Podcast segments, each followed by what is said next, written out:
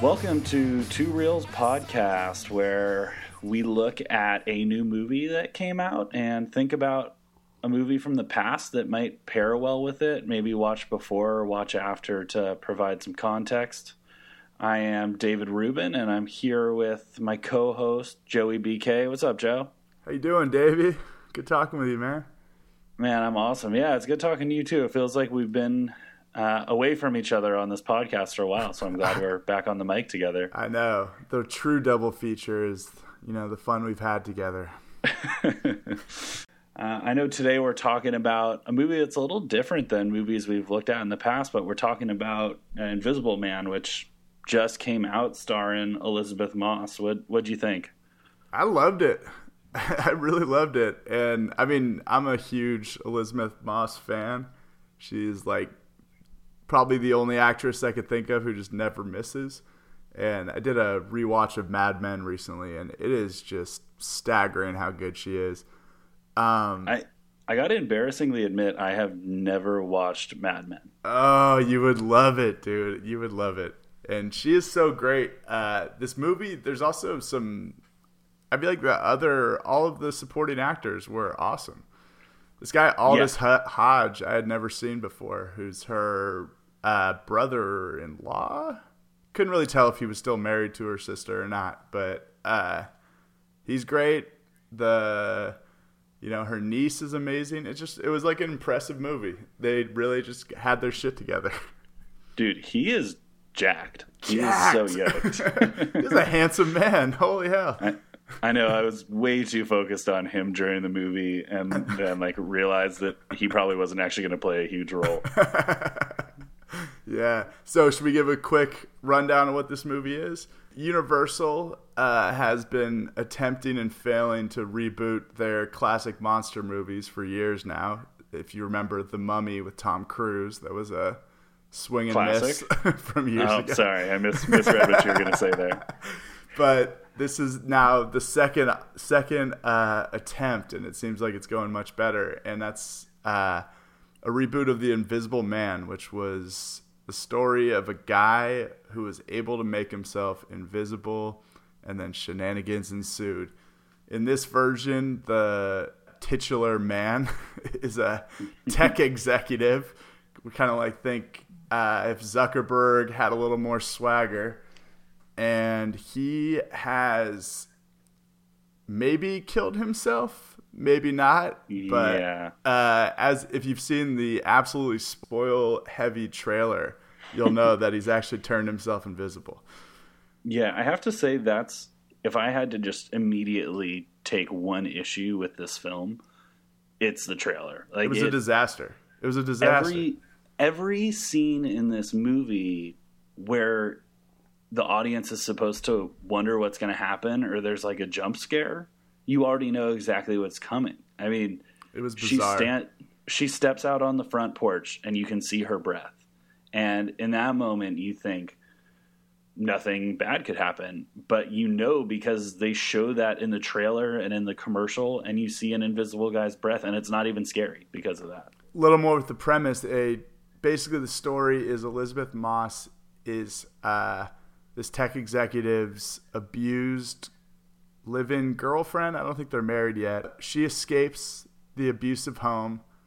He then kills himself, and his brother tells Elisabeth Moss, "You've been left five million dollars. You'll get paid out hundred thousand dollars per month, so long as you don't commit a crime or go insane." He has figured out a way to be invisible.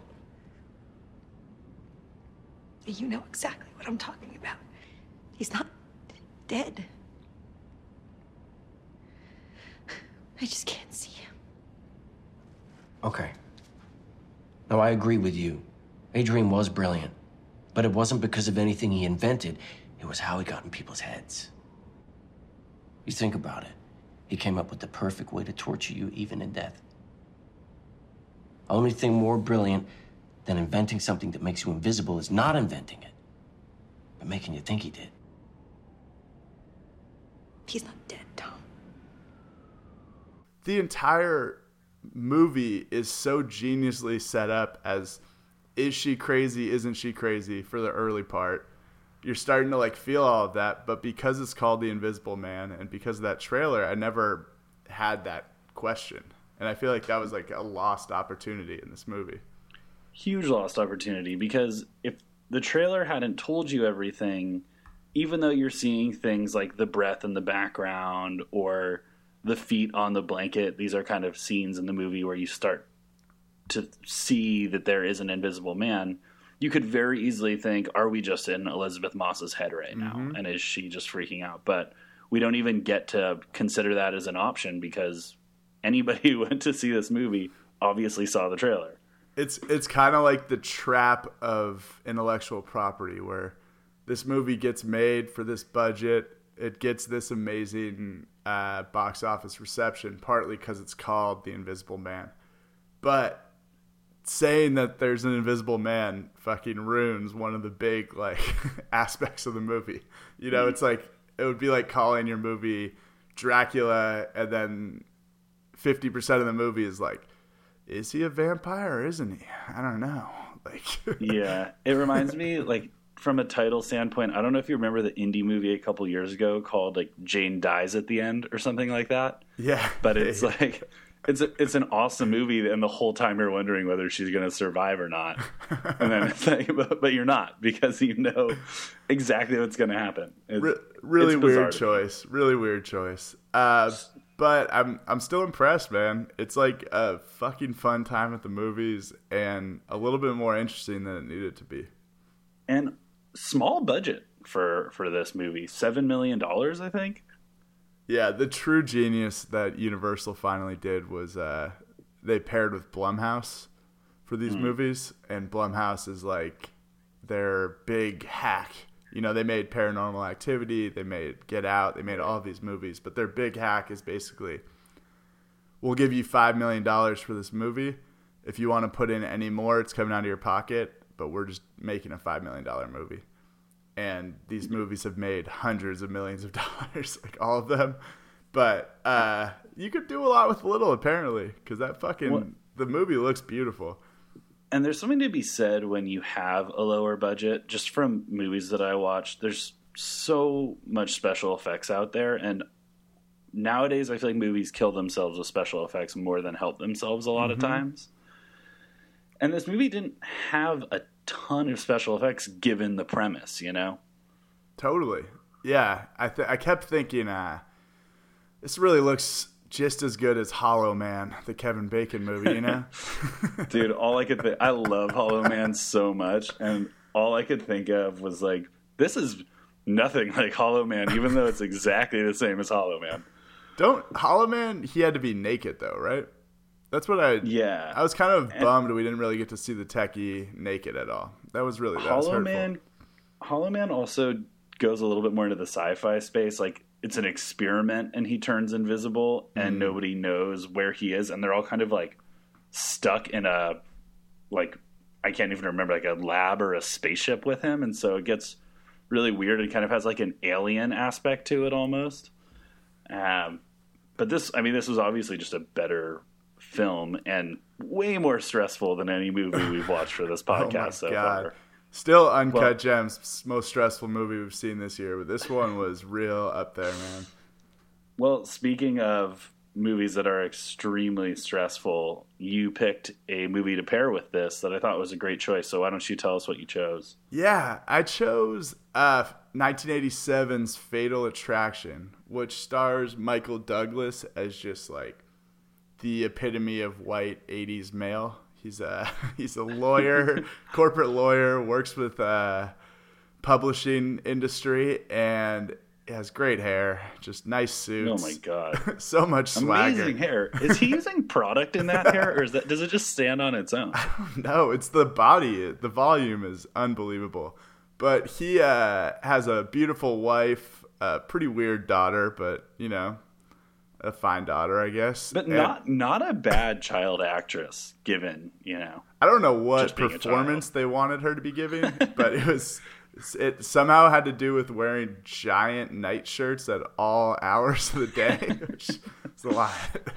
Um, but Michael Douglas goes to a publishing event for a samurai self-help book and catches the eye of a exotic blonde played by Glenn Close, who's a assistant publisher at the publishing house.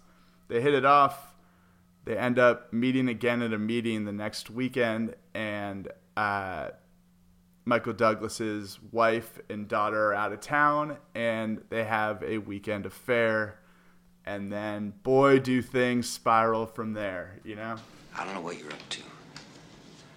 But I'm gonna tell you it's gonna stop right now. No, it's not gonna stop. It's gonna go on and on until you face up to your responsibilities. What responsibilities? I'm pregnant. I'm going to have our child. Alex, that's your choice, honey. That has nothing to do with me. I just want to be a part of your life. Oh, this is the way you do it, huh? Showing up at my apartment? What am I supposed to do? You won't answer my calls. You change your number. I mean, I'm not going to be ignored, Dan. You know? yeah, I, a lot of people would probably say that. so, yeah, what'd you think of the movie? I thought it was, I was pretty blown away. It's a great fucking film, man. Yeah, if I have seen it, it's been a long time, and I think the one time I tried to see it, I ended up watching Basic Instinct instead. I almost made the uh, same mistake, man. so weird how those titles like they're not really the same, but for some reason they feel almost exactly the same. There's two classic erotic thrillers, man, and you just you know you want to be a part of them. They're big. Yeah, well, I I honestly loved it. I mean, this and Invisible Man are not my types of movies. Like I wouldn't make popcorn on a Friday night and get stoned and watch either of these films.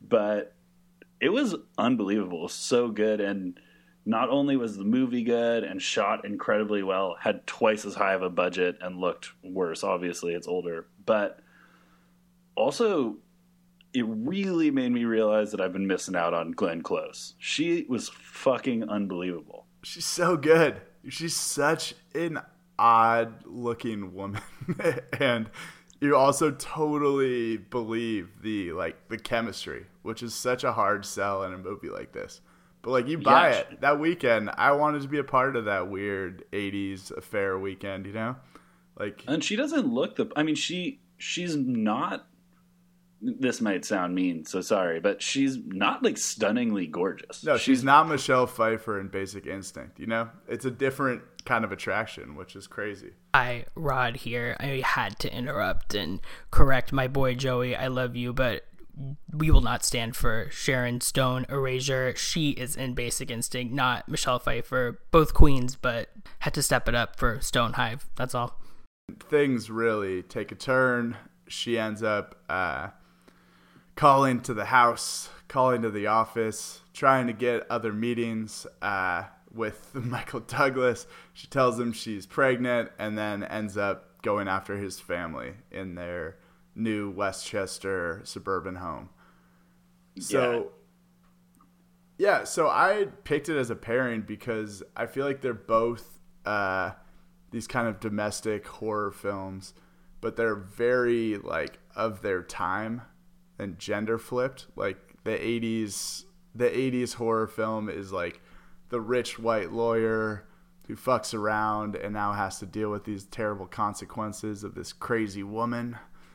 And the 2020 mm-hmm. horror film is this abused uh, girlfriend who's being gaslit by this terrible evil techie and has to kind of as things spiral prove to everyone he's not or she's not crazy. But I think they're both kind of dealing with these like very of the time and understandable horrors and it's all kind of about like society thinks can't know about this. There's these social restrictions and you have to fight against this just unbelievably irrational force and try to save your family and yourself.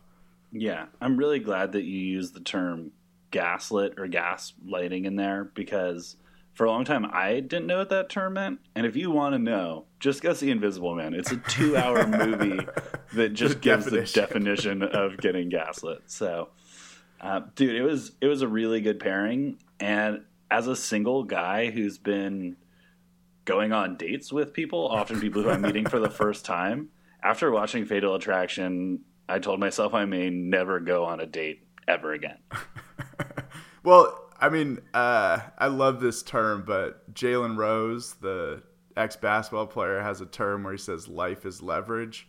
Mm-hmm. And uh, this both of these movies are just about leverage, constant leverage. There is, uh, you know, Glenn Close has all of the leverage over Michael Douglas's character, which is so rare for him. He's this guy who's always in control.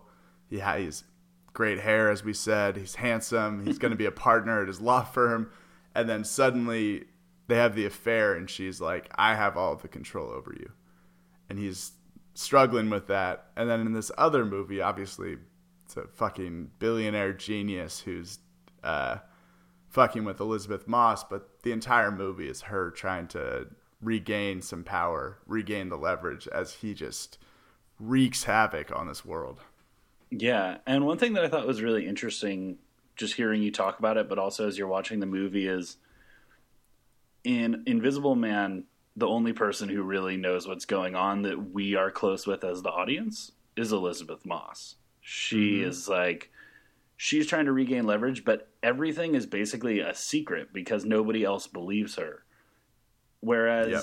in Fatal Attraction, there's not really any like secrets in the sense of like uh, nobody's invisible, I guess is the most perfect way to put it. But more Michael Douglas has to keep it a secret. So yep. there's this difference of like he's trying to keep information away from the general public because he knows how bad it'll get if they find out. And Elisabeth Moss wants the general public to know all the information and she can't get anybody to fucking buy in. So that's such a like interesting turn to see these characters struggle with the same thing in a lot of ways, but in such a different way at the same time.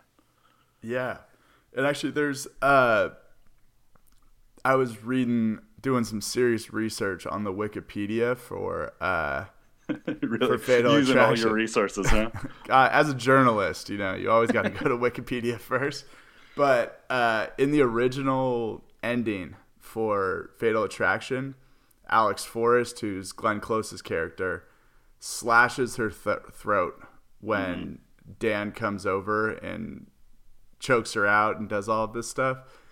And uh, he goes and it appears that he murdered her and he gets in trouble and eventually his wife finds the tape which acquits him of the murder but it is much more this character this idea of like you're getting blamed you know the invisible man's all about he uses his invisibility to break up Elisabeth Moss's relationship with her sister, to murder people, to hit her stepdaughter, do all this stuff to make Elisabeth Moss look like the villain and the original Fatal Attraction ending had that as the ending that like uh, Michael Douglas's character is almost charged with murder until he's finally acquitted by his wife finding it. And they yeah. showed a test screening, and I think people were just like, "Fuck that!" So they well, filmed they still that. they still use that ending in the Japanese version, apparently. Oh, really? Yeah, God. but yeah, te- Americans, we can't deal with it. test audiences didn't like it, and I'm kind of glad they didn't use it because that seems too perfect. So much so that when I was watching the movie, I was guessing that that's what was going to happen because he grabs the knife from her and puts it down in that scene when he goes yep. to her place. And you can see her kind of eyeing it as if, like, oh, his fingerprints are on that now.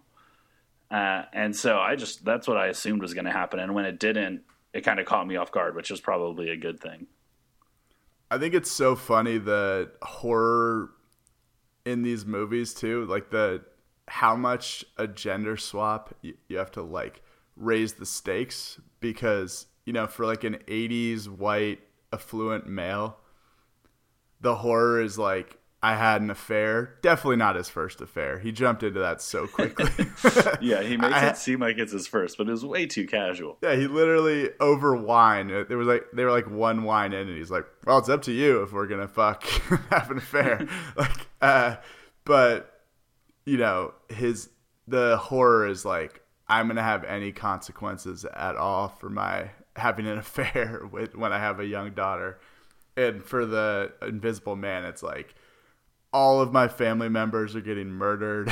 I'm going to mm-hmm. jail. All the, like it's such a worse level, but there there wouldn't. I don't think like the equivalence would work. You know, if this woman had to have some stakes for her affair. I don't think that would work as well. Well, it's also not just. I mean, gender swap's a huge part of it, but it's also just thirty years later. You know, the Mm-hmm. the way that you have to scare people and the intensity of movies has changed. Like, I don't know if a movie made today with the same plot as Fatal Attraction does quite as well as The Invisible Man. I mean, maybe it would, but I think you have to kind of up the stakes a little bit. You have to make it more violent. You have to scare the shit out of people a little bit more. It's kind of a shame, I have to say. I like I really enjoyed the fact that most of this movie, both these movies actually used it a lot, but most of Fatal Attraction was an impending sense of doom. It was mm-hmm. kind of like we know there's no way this is just like a nice it's called Fatal Attraction. There's no way this is just like oh an affair happens and then like slowly unravels. And with the music, with these cues, with like the dark lighting, you're kind of like this shit's going to go wrong, but I don't really know how. And a lot of it is just like Michael Douglas having some nice conversations. and it's But- it's really good acting. Like the Yeah. everybody gives a good performance, and mm-hmm. not just the dialogue, but a lot of the stuff that you learn about the characters and their interactions. It, th- there's nothing spoken. It's just the way that it's shot, the looks on their faces, the acting is just incredible, and the true horror of the movie. Partly, it's that you kind of feel the tower crumbling, but it's partly just Glenn Close's performance. Right? I mean, she's so scary. So if if they did Invisible Man and it came out in the 80s or like came out with this film public that I mean Fatal Attraction we should say was a box office fucking hit. Like It did so well. it cost like 20 million to make and made 250 million or something. It's insane. But if you make Invisible Man, forget the trailer. We don't have that spoiler up front. And you ha- have this amazing opening scene where she escapes from the house.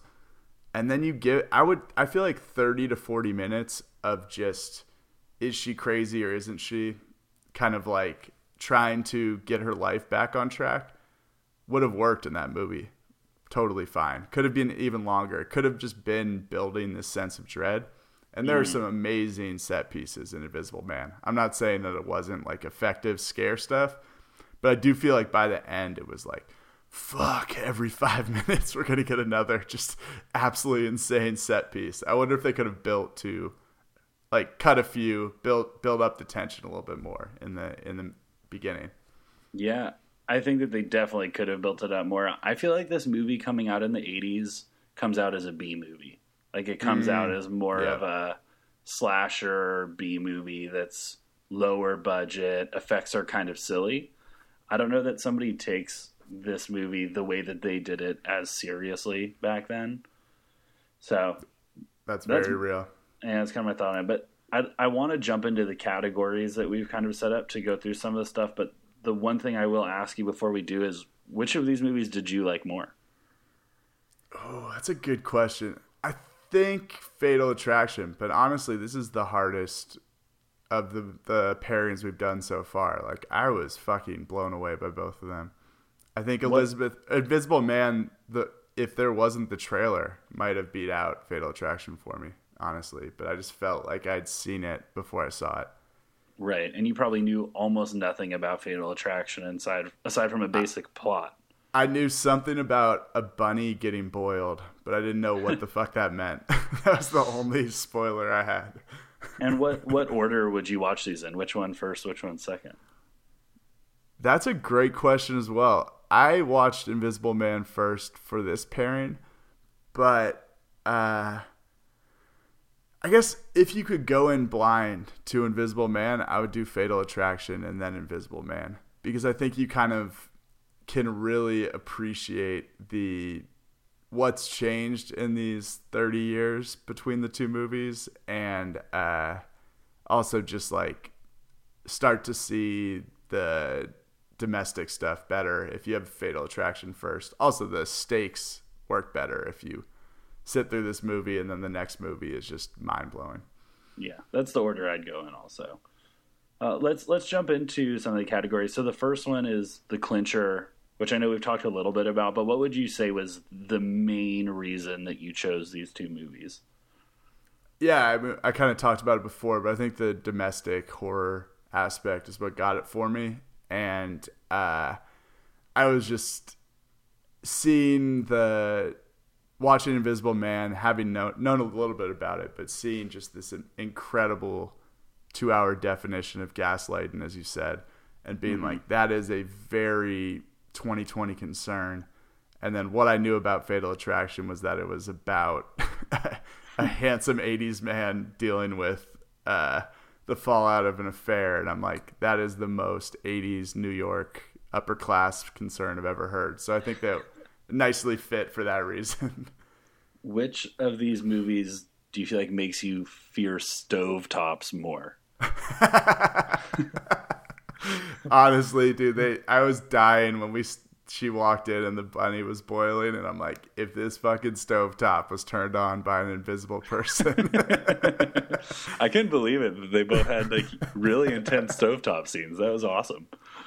I had a this is somewhat of a digression, but I had an English teacher once who was telling us that uh, you got to look for like metaphor in the use of kitchen appliances and things and kitchen uh, stuff in movies. And she was showing us, uh, I think it was a streetcar named Desire, the Marlon Brando one.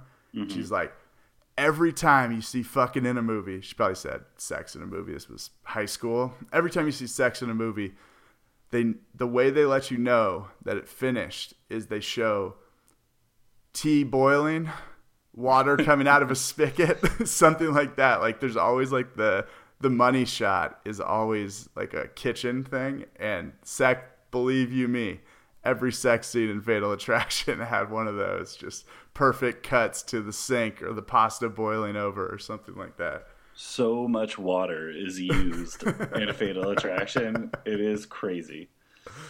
Uh, yeah. Okay, next question is um, for me. Which like I want to know which one stressed you out more because I am just I've been running high on anxiety for the last couple days.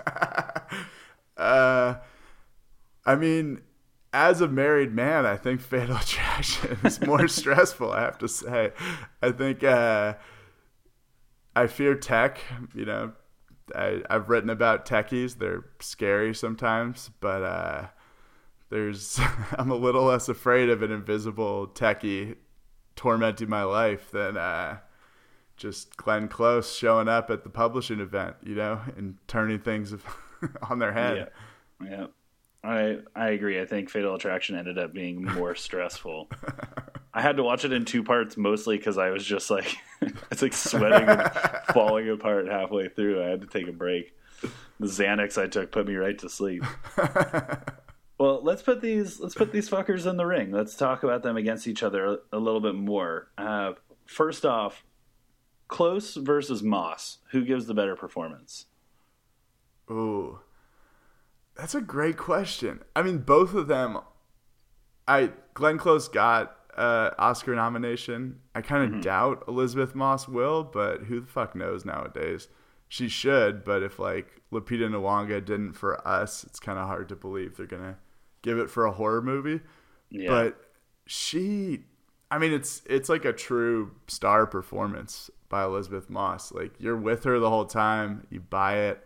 Um, I would still go with Glenn Close though, because like every time she's on the screen, I was fully unsettled.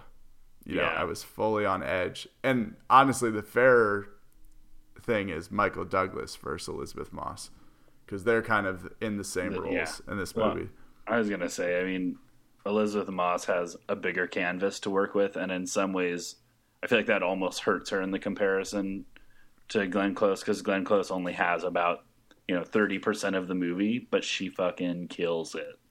I will say I thought that the guy who played the Invisible Man kind of sucked, and that's that's like the difference in this movie is like Glenn Close is the big bad, I guess. Like you kind of understand where she's coming from at times, but mm-hmm. she becomes the big bad, and uh, it's she was fucking frightening every time she's on screen, and the Invisible Man guy, I didn't really care. Luckily, he was it. hardly on screen. I mean, yeah. we we saw him for probably a collective eight minutes of the movie. Yeah, I was thinking about it though. Like, what if they? It's hard to get a giant star in that film for like five million dollars, all of that stuff. But like, what if you had, you know, shining era Jack Nicholson doing the voiceover for the Invisible Man and uh, saying surprise and doing all that shit? Like, that's really gonna turn that movie up to eleven.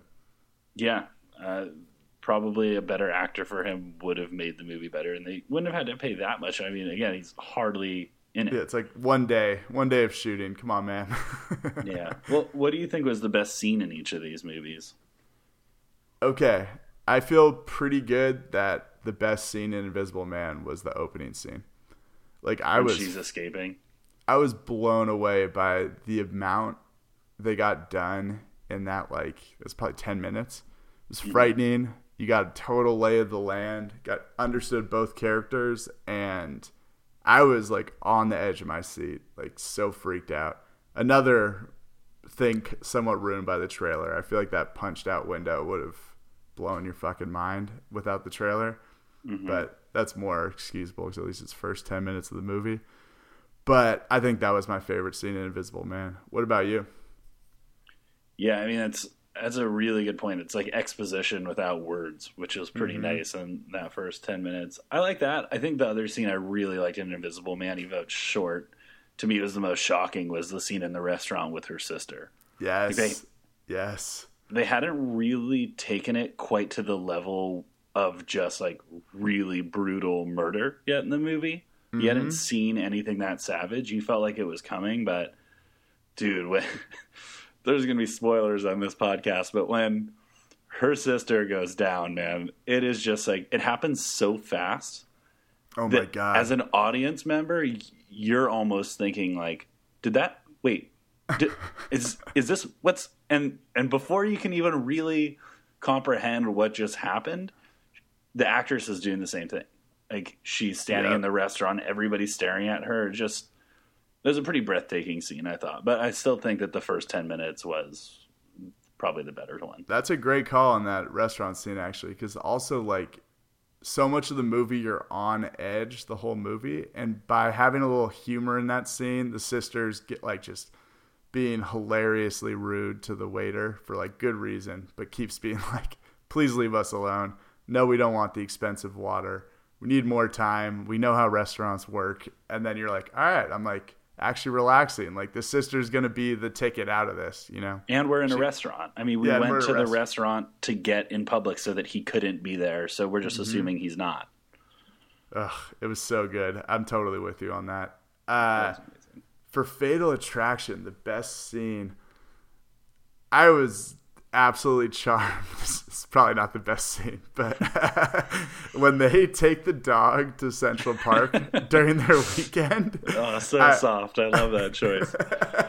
and they're playing with the dog and it's the most inexplicable like game they're like the dog's running and they're running after it and then glenn close keeps trying to like tackle michael douglas and then they're throwing the ball back and forth and then michael douglas fakes a heart attack and you're just like this is exactly how I picture the 80s having an affair. You know, there's like a lot of weird wrestling. There's a cute big uh, lab in the, in the play. You know, there's like it makes so little sense the flirting, but I also like totally bought it. So that really hit me in the heart. Yeah, that is. I mean, that's a really, really funny choice for that movie. It's a great scene. I, it definitely sticks out. For me, the best scene is the scene when Glenn Close kicks him out slash like doesn't want him to leave at the end of their first night together or the next Oh, morning. yeah. and she's like getting pissed off and he's kind of surprised and confused. She's like at least i'd have some respect for you if you told me to fuck off. And he's like fuck off. And then she gets really pissed and kind of like all right she's pissed off. He's going to get out of here and then you hear her and she says something like well aren't you at least going to say goodbye and she comes up and starts kissing him and there's just blood everywhere and it just i mean that is zero to a hundred real quick. She goes from like unreasonable but kind of reasonable angry person to just full on suicidal crazy person within a matter of seconds.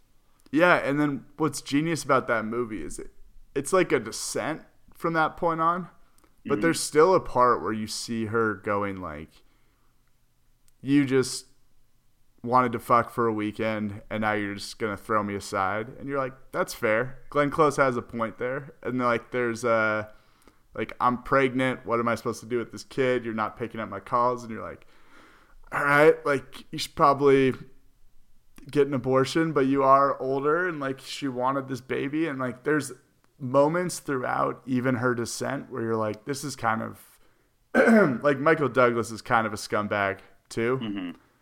but god damn, that scene, you just like the look in her eye when she goes from like, get the fuck out of my bed to coming up bleeding, trying to like talk him into staying. It was really dark and great. so dark and i do think that she you do want to side with her at certain points but at the same time like the way that that affair starts is she's like can you be discreet i can be mm-hmm. discreet and like well your wife's out of town for the weekend it'll just be a fun night like she's kind of on board with what he thinks it's supposed to be Totally. and so I, I never really like sided with her on her being upset about that. And then the other thing, and I'm realizing as as you're talking about it, maybe this is crazy. I just assumed she was faking the pregnancy. Were you bought in on that? He says he called the doctor and the doctor like told him congratulations at some point. And he's Right. like, I don't know what the fuck she told this doctor. I thought it was Or I thought it it was, was definitely going to be fake. I mean- yeah, that's true. But we don't really see her with a lot of other She- people and she doesn't exactly have like some pals who are roped in, you know. But yeah, I mean, it would make sense that she was faking the pregnancy, but it also that movie does such a good job of making you feel boxed in with Michael Douglas. Like the fucking ri- every time the phone rings, it's so loud in the Yeah. in the film, and you're just like, this phone is like you know closing in on you. It's like a, a omen of something terrible coming every time, and it gets louder and louder throughout the movie, and you're just like, fuck. I feel the- trapped too. the use of sound in that movie is unbelievable. It's so good. Incredible. I mean, Invisible Man too. That movie Yeah. was everything was so turned up in that house. Every fucking crack of like a piece of wood, like every time the uh, burners were on, all of that. It was so loud and claustrophobic. It was great. Um, let's see who else. I mean, I would like to swap Michael Douglas's lawyer friend just into my life to just walk around with me. That dude is charming as fuck. Yeah, he's great. I like him a lot. He's, he reminds me of like the friend in when Harry met Sally. He's just like the dude you want around, kind of goofy, like never really a threat, but like also is just constantly busting your balls. It was, it was just fantastic to see. Um, I don't. I mean, the real question I think is, can could Elisabeth Moss play Glenn Close and vice versa? Because they're the ones giving these big performances. What do you think? Yeah, I don't know. I mean, I think Michael Douglas definitely is the easiest swap, but between those two, I don't know. I, I just like them more as what they played. I, I think Glenn Close plays the scary crazy, not the like helpless victim crazy. Yep.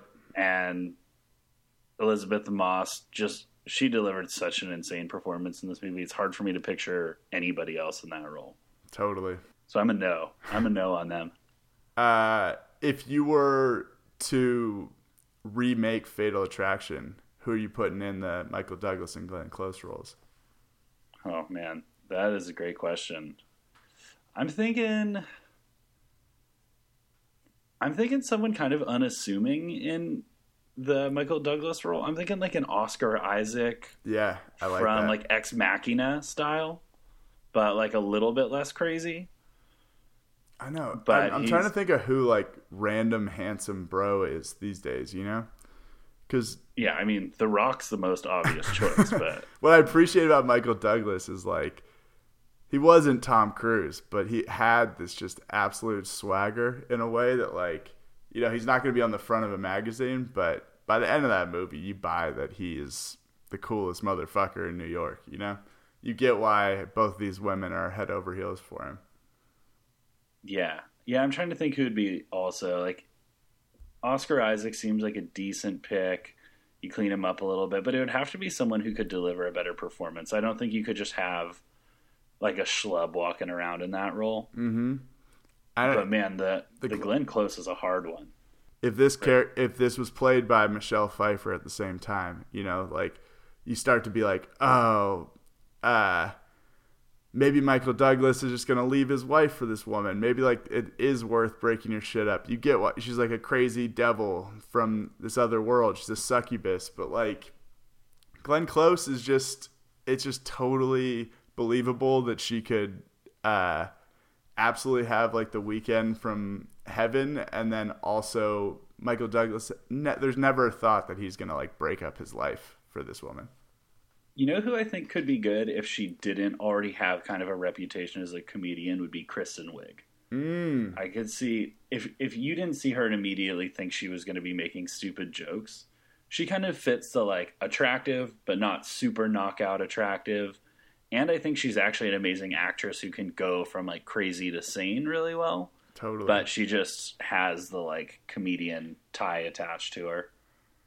I know. I would actually I don't know if she's like ever going to make movies anymore, but uh I could see they're a little bit too much of knockouts, but uh Jennifer Lawrence or Kristen That's Stewart. that was yeah, Jennifer Lawrence was my first thought, but she might be too pretty for the role. Yeah, that's that seems like a very uh, remake 25 years later move though to be like Totally. let's do chris hemsworth and jennifer lawrence just a couple of average people in new york just killing who, it who plays who plays the boring wife or the standard wife? angelina jolie let's just get someone really basic standard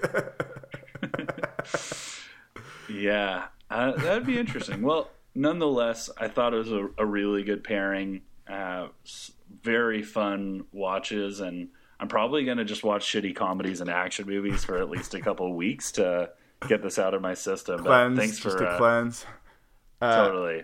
I another recommendation before we go and hear Rod's alternate pairing is uh, I watched Thomas Crown Affair. Ooh, that's a that is the similar kind of just erotic erotic '90s movie that could never happen again these days, but it's fun. Yeah, It's fun. I haven't watched it in years, but I'll, I will give it a watch, especially once I cleanse a little bit. All right. Well, I can't say that Rod hated the film like we usually do, but he definitely hated he definitely hated the pairing. So uh, let's hear Rod's alternate pairing. The horror genre is one of the few genres that have historically been predominantly female led. Um, yet the sort of psychological experiences of womanhood have pretty rarely been explored, considering that fact that most of these films are led by female protagonists. The Invisible Man is a film very much of its moment. It's like a Me Too parable on gaslighting and the kind of long term ramifications of abuse. Um, so, the film that I chose to pair it with is 2014's Australian psychological horror film, The Babadook, directed by Jennifer Kent. It tells the story of Amelia, a depressive single mother who is raising her behaviorally challenged six year old son alone after her husband dies during childbirth. And in the film, the two begin to be haunted by this malevolent spirit named the Babadook, who torments its victims only after they become aware of its existence. And gradually, Amelia begins to come undone, kind of shutting the two into their home. And as she falls deeper into a psychosis, the Babadook's presence becomes significantly more formidable. And The Babadook is a film that becomes increasingly more claustrophobic as it goes on. At first, you fear for Amelia. She's stuck at home with a son who seems obsessive to the point of possession with this supernatural force and kind of plays on the creepy kid trope of these horror movies. But eventually it kind of switches and you begin to actually fear for the son, watching as her mother kind of watching as his mother kind of becomes gradually more unhinged over time. And similarly in the Invisible Man characters fear for Cecilia's sanity as she tries to convince them of the invisible spirit that's haunting her every move. But both of these films are fundamentally about supernatural manifestations of trauma. And while they're given a more kind of sci fi bend in The Invisible Man, the effect is largely the same. It's a kind of haunting. You know, this invisible force that is truly haunting her home and everywhere she goes. It's ghost like, um, even if there is this kind of practical justification for what this spirit is or isn't doing. But in both films, these women are already haunted you know the film the films use the conventions of the genre in really interesting ways. You know characters who don't believe are heroine a haunted house the tension between what's real and what isn't. And it uses these conven- conventions as a way to delve deeper into the psyche of women who are still housing so much trauma within them from their given experiences. And their respective terrors are physical manifestations of their given states. In The Invisible Man, the presence of an evil force that nobody else can see, but that you feel watching and dictating your every move, is a pretty perfect summation of what it feels like to live in a state of domestic abuse. And in The Babadook, the monster is said to kind of grow stronger the more you continue to deny its existence, which is a pretty potent way to think about depression and grief, like monsters that curdle and grow more powerful the longer we try to keep them at bay. And in The Invisible Man, Cecilia has to take matters kind of into her own hands in a way that feels, I think, like sufficiently satisfying for an audience longing to see a man in the Me Too era kind of get his comeuppance. Uh, but in The Babadook, the ending is kind of profoundly deeper. The the monster continues to live in their home, is tended to as opposed to obliterated, accepted as kind of like a forever resident of this house, which as the film goes on kind of becomes a proxy for her body and her mind. So the way that the film kind of accepts the presence of the Babadook is I think fundamentally really instructive in thinking about what the film has to say about trauma. You know, there is no ridding yourself of grief. But whereas in the Invisible Man, the presence that needs to be needs to be kind of cast out of the home has to be handled um, in a kind of physical, with a real sense of finality. In the Babadook, the horror is kind of against all odds something that we invite in um, and something that we learn to literally live with. Oh.